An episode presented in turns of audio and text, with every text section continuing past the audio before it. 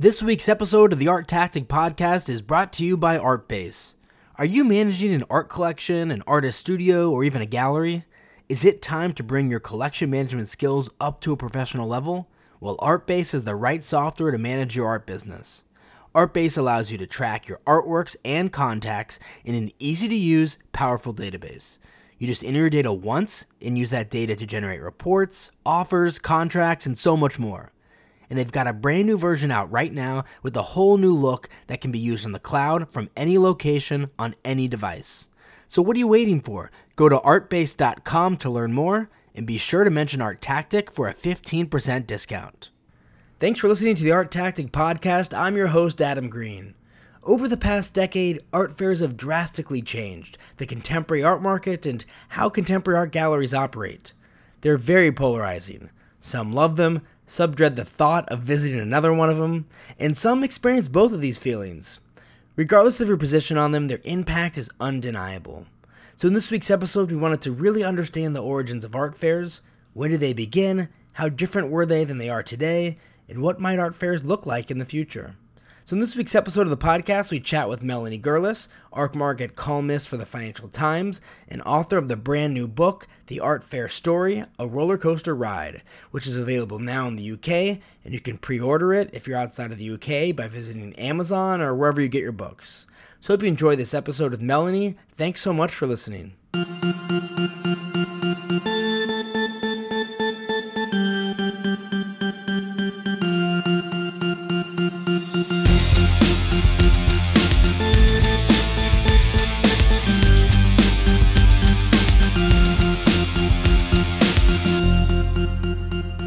Thanks so much for coming on. Thank you very much for having me, Adam. So, art fairs, of course, are a major part of the contemporary art market today, but I don't think many people know the history or origin of art fairs. And you really explore this in your new book, The Art Fair Story A Roller Coaster Ride. So, when and where did art fairs begin, and was the motivation for them the same that it is today to sell art, to meet clients? Thank you, Adam. And yes, as you say, in a way, the bulk of the book is the history of fairs because, well, because no one has done a history of the fairs before. Um, but obviously, it, it's impossible. It was impossible to write about the history of fairs without also looking at the context of, of today and their, their future.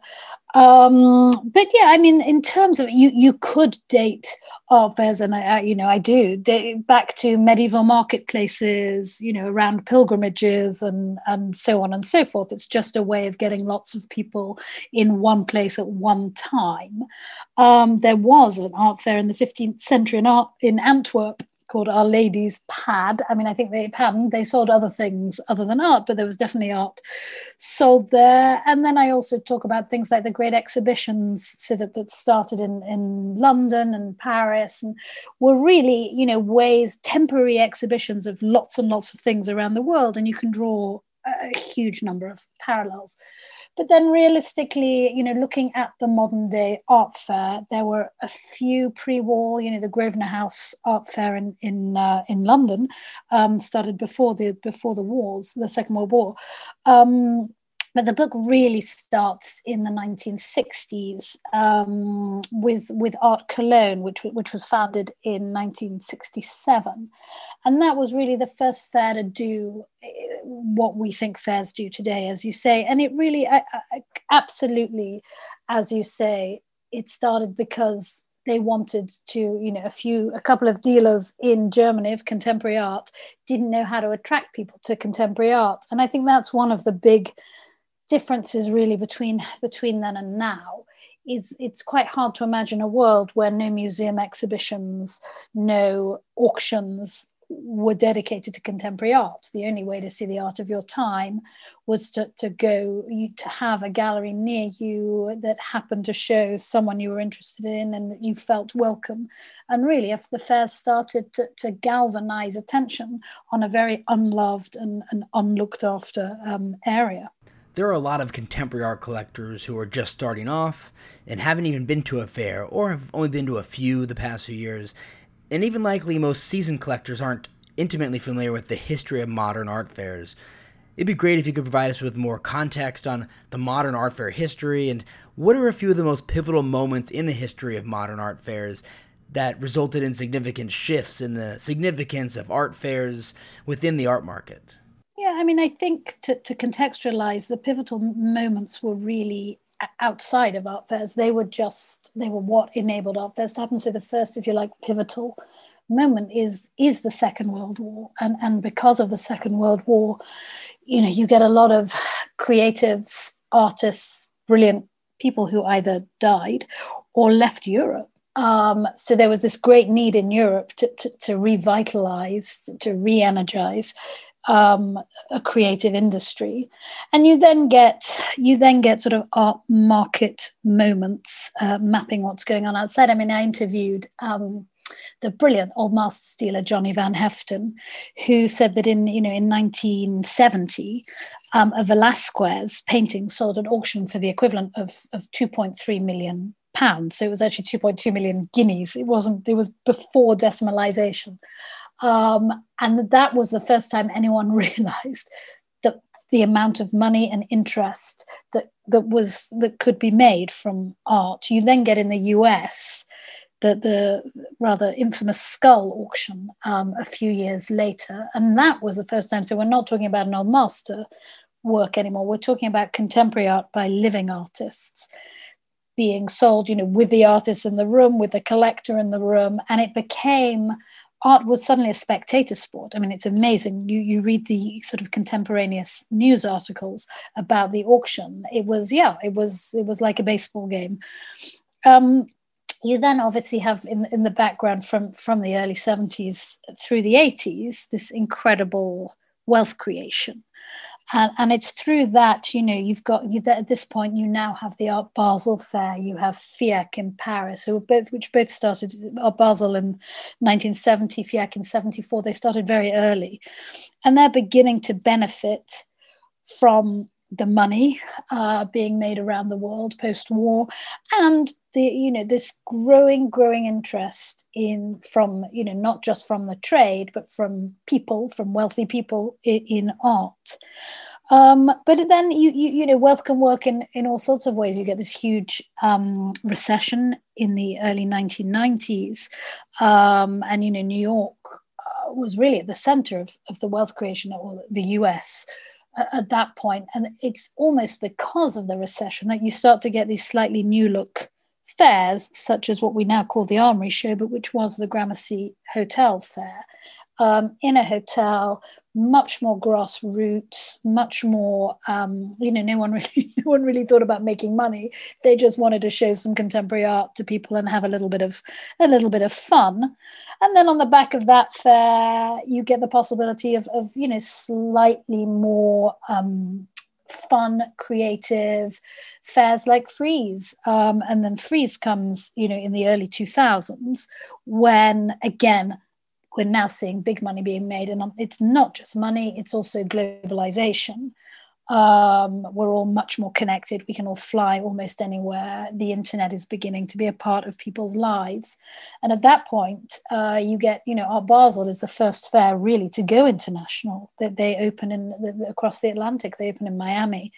So you're getting a completely different type of model from the kind of 18 dealers that sat in a tiny room in Cologne in, in the 1960s. And it just it has followed the macro, a lot of the macro trends of the wider world have uh, have mapped art fairs and vice versa.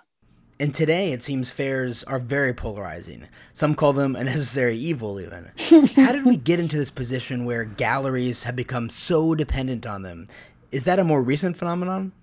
It's relatively new, but not as maybe not as new as people think. I think um, you know I call art fairs the frenemy. Um, but I think if you look back, if you remember the first, you know, the first online fair, you remember the VIP art fair yes. that launched in 2011.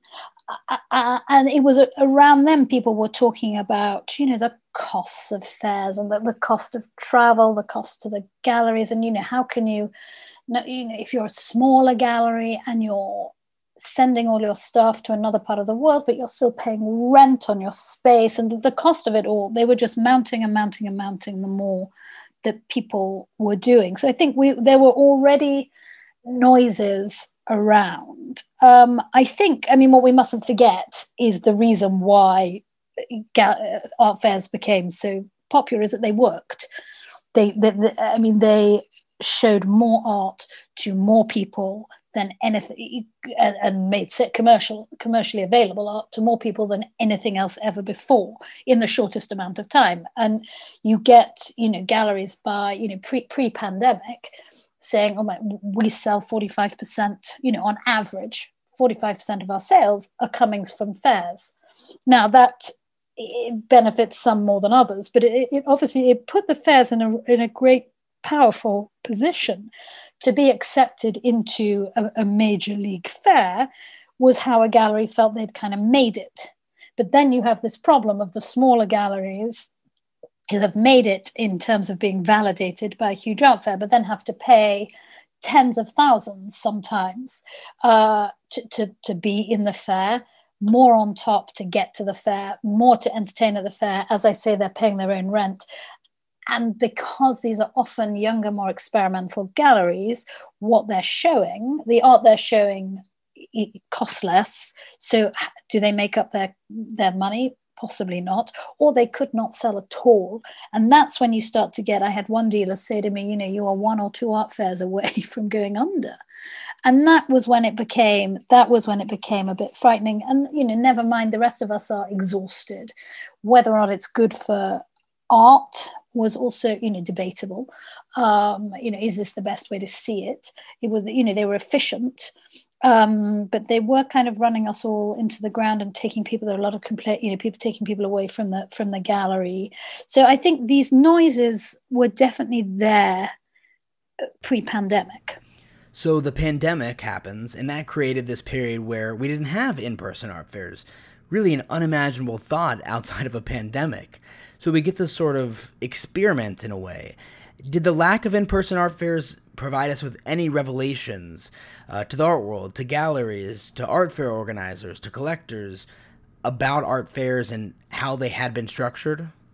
Oh, it really did. I mean, I, I think it actually it revealed two two very important things. I think one is that it is possible to work without art fairs.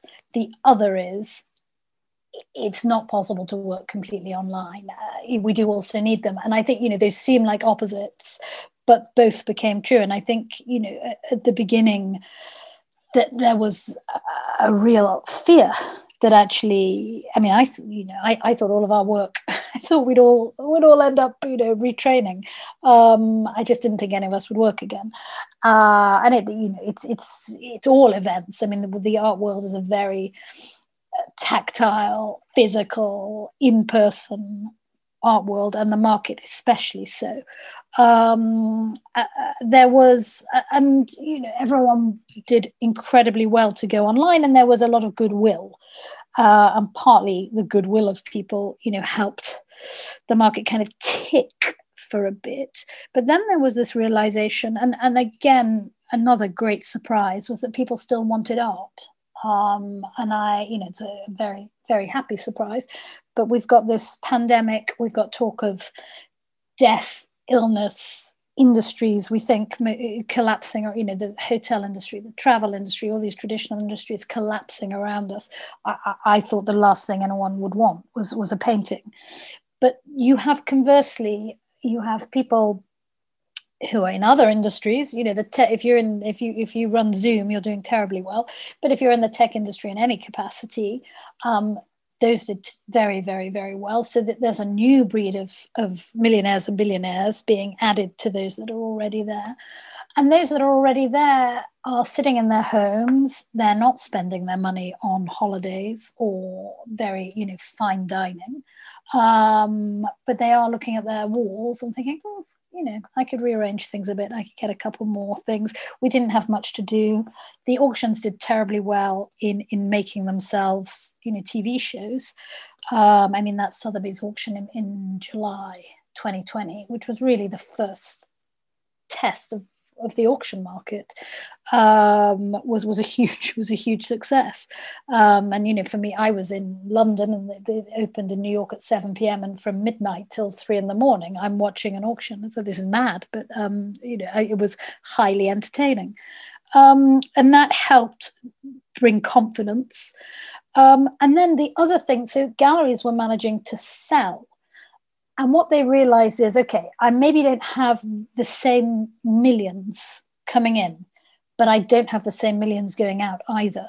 So I can sell a bit less and actually be somewhat more profitable. I mean, I think it, it, it, sort of went a third, a third, a third. You know, we are actually more profitable without the fairs.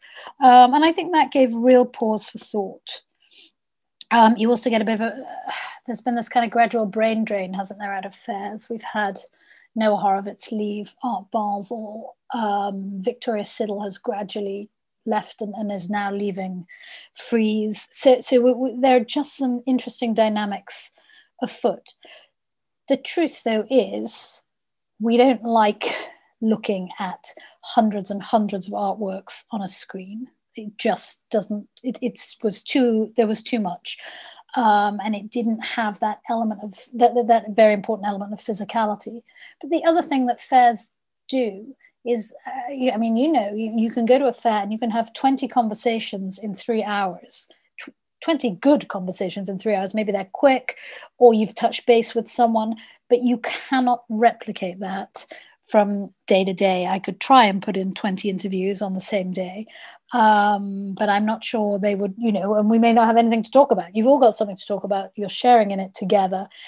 And I am, I'm sure there are ways of replicating, there will be other ways to replicate that over time, um, but they haven't been found yet. And what we've seen as fairs have come back, albeit in a gradual way, is again quite a lot of goodwill. People want them to work. Um, people enjoy seeing each other again. I mean, September till December 2021 were were crazy, but I did end up sort of sitting at Christmas time and thinking, wasn't that what I promised not to do? Didn't I promise not to hurl myself around the world, getting too tired and not really getting as much meaning as I could get. And so, but I have met some great people, and here are some great business cards. So it's just weighing up those that that balance. Um, I, I think we're all still weighing it up.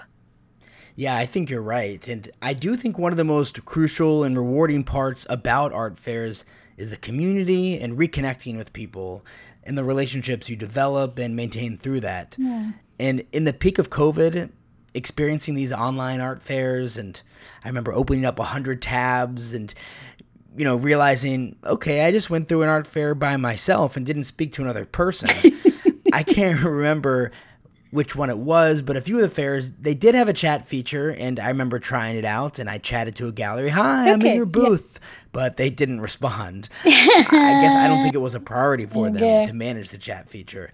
So hopefully, if we do continue with these online fairs, there is a level of engagement that can happen and allow us to interact with each other. And that really leads me to my last question. So, you have researched in depth the history of art fairs and have also been closely covering fairs for the last several years. What do you think are some possible ways art fairs may evolve as we look forward to the future? Well, I think I think the the, the most obvious uh, change is that you know when when the pandemic struck, there were some 300, 365 art fairs, I think, at the last count around the world. And, and there is no way we're going to still have 365 art fairs. Um, we're already seeing consolidation. I mean, uh, you know, Frieze in Korea, yes, they're showing alongside another an existing Korean fair, but you know, let's let's see what happens there. And look what's just happened. You know, since we've we've had a busy busy start to the year. Look what's happened in Paris. That FIAC, which is a actually a perfectly good brand and a brand that was doing well, and as I say, it existed since 1974. Its slot has been taken over by Art Basel, one of the one of the giants of our world. So we're definitely we're going to see fewer fairs. We're going to see more brand names and listen these are the brands who can attract money in ways other than gallery, you know, relying completely on galleries showing up at your event because those numbers are going to go down. The number of galleries that can do the, the, the same number of fairs galleries are really rethinking. Some have said, "Yeah, no, I'm you know I'm not doing any more outside Europe. I'm not you know." And let's see but there is a definite change, uh, mental change in, uh, to, to gallerists, and you're also getting more of these hybrid gallery weekend, these online efforts. And you know that there will be i agree with you you know the chat functions maybe weren't the best. But there are other little tech things that art fairs themselves are doing. So whether it's you know going through virtually on a on an ipad or you know talking videos live and just making you feel like you're there and soaking up some of the atmosphere more than just looking at flat pictures on a screen.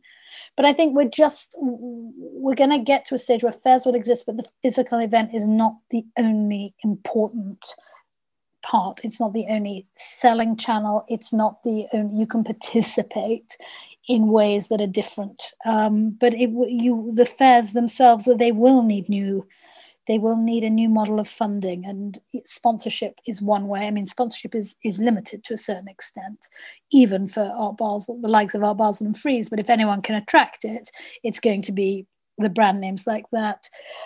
Maybe sort of membership type. I mean look what look what's happening to TEFAF. TEFAF has has cancelled again. It's uh, it's March, it's Maastricht, edition or sorry postponed i should say. They've postponed it. But they've they, you know they've had to keep the money in. And is that a kind of member quasi membership scheme? Are we going to see more of that kind of thing that you you pay to be part of the brand that is basel or frieze whether or not there is a physical fair or you're part of the physical fair? And what else do you get? Well that will be something you know beyond a physical fair. So i just think everyone is looking at new ways of funding um, and I think everyone, uh, you know, collectors, galleries, um, everyone has more choice. And we're gonna, I think, we're gonna keep choosing what suits us best. Well, it'll certainly be interesting to follow and see how the art fair model evolves over the next several years. There's definitely been a lot of change already in the last few. Melanie, thanks so much again for coming on the podcast. We really appreciate you joining us and previewing your brand new book, The Art Fair Story A Roller Coaster Ride, which is available wherever you get your books.